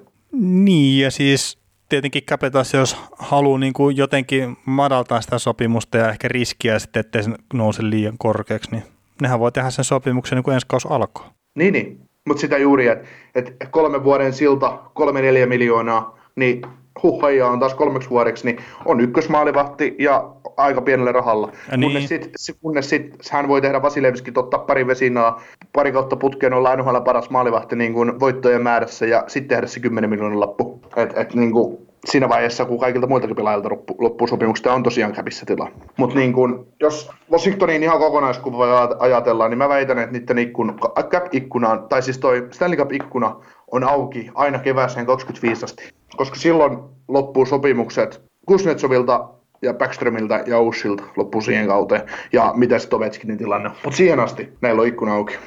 Mä en ole ihan noin positiivinen noiden suhteen ihan vaan sen takia, että Ovechkin on jo 34, Backstrom on jo 32, Oussi on jo 33. Niin siis ei näy nyt ole ikäloppuja missään nimessä, mutta niillä on kuitenkin jo ikää jonkun verran. Mm, totta kai, siis tuo joukkue, tässähän tulee siirtoja, tästä lähtee yksi pelaaja Vegasiin ja kaikkea muuta. Ja siellä on omia... Tarkoitatko Seattle? Seattle, anteeksi. Joo, eikö mä vaan rupesin miettimään Vegasia, että tiedät se jotain, mitä mä en tiedä. Mä, siis, mä, näähän tekee paljon vielä kauppoja Vegasin kanssa. Koska, koska Ovechkin, kaikki mitä tapahtuu Vegasissa jää Vegasiin, niin, niin, tota, niin, niin Ovechkin rikkoo siellä sen ennätyksen. Ne, niin, ja, niin, ja siis tota, no, se on kuitenkin se Stanley Cup voitettu Vegasissa, että sitä ei oikeasti tapahtunut. Mutta joo, niin tota, tästä lähtee Seattleen, Seattleen pelaajaa ja, ja tota, tulee tradeja ja m- miten palkkakatot ja muut nousee, mutta mutta sitten kun, ja siellä just tosiaan näitä lupavia, lupavia, lupavia pelaajia, neillä on esimerkiksi kaksi, kaksi todella huippusentteriä, Conor McMichael, Alexei Protas, 201 syntynyt sentteri, jotka, jotka tulee ennemmin tai myöhemmin lyömään tähän jengiin läpi. Sitten on puolustajia, äh, Alexander Alexei ja Martin Vehervi, äh, Hugo Haas, puolustajia, ketä voi breikata tähän jengiin sisälle niin kuin ihan huipputalenttia, talenttia, niin, niin tota, tai siis semmoista vähän huipun alla olevaa talenttia, mutta kuitenkin, niin se aika näyttää, mutta, mutta se, että kun mietitään millaisia pelimiehiä just joku Backström, Ovechkin, äh, Kuznetsov on, niin vaikka he, heille tulee ikää lisää, niin kun niitä otetaan pykälä alaspäin pelutuksessa noiden vuosien aikana, mutta ne on kuitenkin sopimuksissa kiinni, niin sieltä tulee nuorta voimaa taustalta, niin tuo joukko on edelleen niin kuin kykenevä tavallaan taistelevia Stanley Cupista myös näiden näiden myöhäisimmillä vuosilla. Mm, niin, niin, mutta että se vaan just, että jollain losinkin kohdalla se on nähty, että se lasku voi olla tosi nopeata sitten. Joo. Mutta toki siis kyllä mä nyt pidän Ovechkinia vähän kovempana pelimiehenä sitten kuin jotain kopitaaria taas, että mitään, mitään kopitaarita pois ottamatta. Mm, joo, mutta siis itse, itse niin kuin mun mielestä Washington on edelleen hyvässä asemassa, ja, ja jos tässä nyt mietitään vielä menneitä vuosia, menneitä vuosia, niin ne jäi pudotuspeleistä pois kaudella kaksi, keväällä 2014. Sinä vuonna ne varas ykköskierroksella numerolla 13 joukkueisiinsa hyökkään nimeltä Jakub Frana, mistä tässä ennen puhuttiin. Mm. No, mä rupesin katselemaan, että no, mitäs, mitäs siinä on mennyt sitten tota, Franan jälkeen. Niin siellä meni yksi toinen tsekki hyökkäjä meni ykköskierroksella tuonne Bostoniin. kuka, kuka se on? niin. Se David Pasternak meni, meni Bostoniin ja, ja tota, numero 23 vai 22, millä ikinä menikään, on ihan sama. Niin mä rupean miettimään, että et, et mitä ihmettä on sinä kesänä tapahtunut, että ne on ottanut Vranan ennen Pasternakia. Ja tota, kaikista hulluinta on tässä se, että molemmat pelas samassa maassa ja molemmat pelas Ruotsissa jääkiekkoa. Ja Vrana pelasi silloin superilittiä, eli Ruotsin junnujen pääsarjaa, ja Pasternak teki kovia tehoja Allsvenskanissa. Niin mitä on, mitä on mennyt silloin vikaan, että, että sä oot ottanut numerolla 13 Vranan, etkä sä oot ottanut huipputalenttia, tai no Vrana on ollut myös huipputalenttia, on hyvä pelaaja, ei sinne mitään, mutta sä oot silti niin missannut kahdesta tsekistä sen oikeasti supertähden. No, mutta siellä on joku muukin kyllä tehnyt tämän saman missin. Niin, niin, niin, mutta se just, että et, et no pelas OK U18-kisa tuli samana vuonna. Vrana teki siellä viisi maalia ja kolme syöttöä, oli joukkueen paras pistemies. Pasternak teki tehot 0 plus 5 tai 0 plus 3, jotain tämmöistä. Oli vasta viidenneksi paras pistemies. Ja siinä oli välissä pelaajia, jotka on myös varattu NHL, mutta yksikään niistä ei ole pelannut peliä NHL. Et, et se on niinku, Tämä on niin aina mielenkiintoista tämmöistä pyörittelyä, että, että, että mitä voisi olla, mutta ehkä ne ei tarvinnut sitten Ovechkinin kanssa toista hyvää maalintekijää tähän joukkueeseen, että ne koki sen, ne koki sen paremmaksi näin. Niin. Mutta Washington saadaan varmaan maaliin näillä, ja, ja tota, mitä luulet, voiko voittaa Stanley Cupin, jos pudotuspelejä, pudotuspelejä lähdetään joskus vielä pelaamaan? No siis onhan se nyt totta kai niitä joukkueita, mikä niinku voi voittaa Stanley Cupia, et, et, ei, ei siinä. Mutta mainitaan nyt toi Paula, päävalmentaja Dot Riarder, niin mun tietääkseni hänellä ei ole sopimusta ensi kaudeksi, että, että siellä saattaa semmoinen pikkujuttu olla myös. Joo, saa nähdä, mitä valmentajamarkkinoilla tapahtuu sitten, niin kuin, että siellä on paljon mielenkiintoisia juttuja ja mielenkiintoisia nime, nimiä on vapailla markkinoilla, että, hmm. mitä, mitä Washington tulee tekemään. Kyllä, mutta tämä, siis totta kai jos niinku pudotuspelit jos, joskus käynnistyy, niin Capitals on ihan siinä taistelussa mukana kuin kaikki muutkin kerrat, se tulee olemaan sitten niin kuin kolikoheittoon ne kyseiset pudotuspelit. Joo, Kertaa. siellä voi jopa, voi jopa Toronto menestyä. Niin, ja toivottavasti saadaan kaikki jengit mukaan, että Detroit voittaa. Mut joo, he, hieno. kyllä. Mutta hei, isot kiitokset kaikille, jotka olette tänne asti kuunnellut podcastia ja viikon päästä tehdään taas uutta materiaalia kaikkien kuulijoiden iloksi. Ja siinä kohtaa ehkä mainitaan se kirosana nimeltä koronakin sitten taas.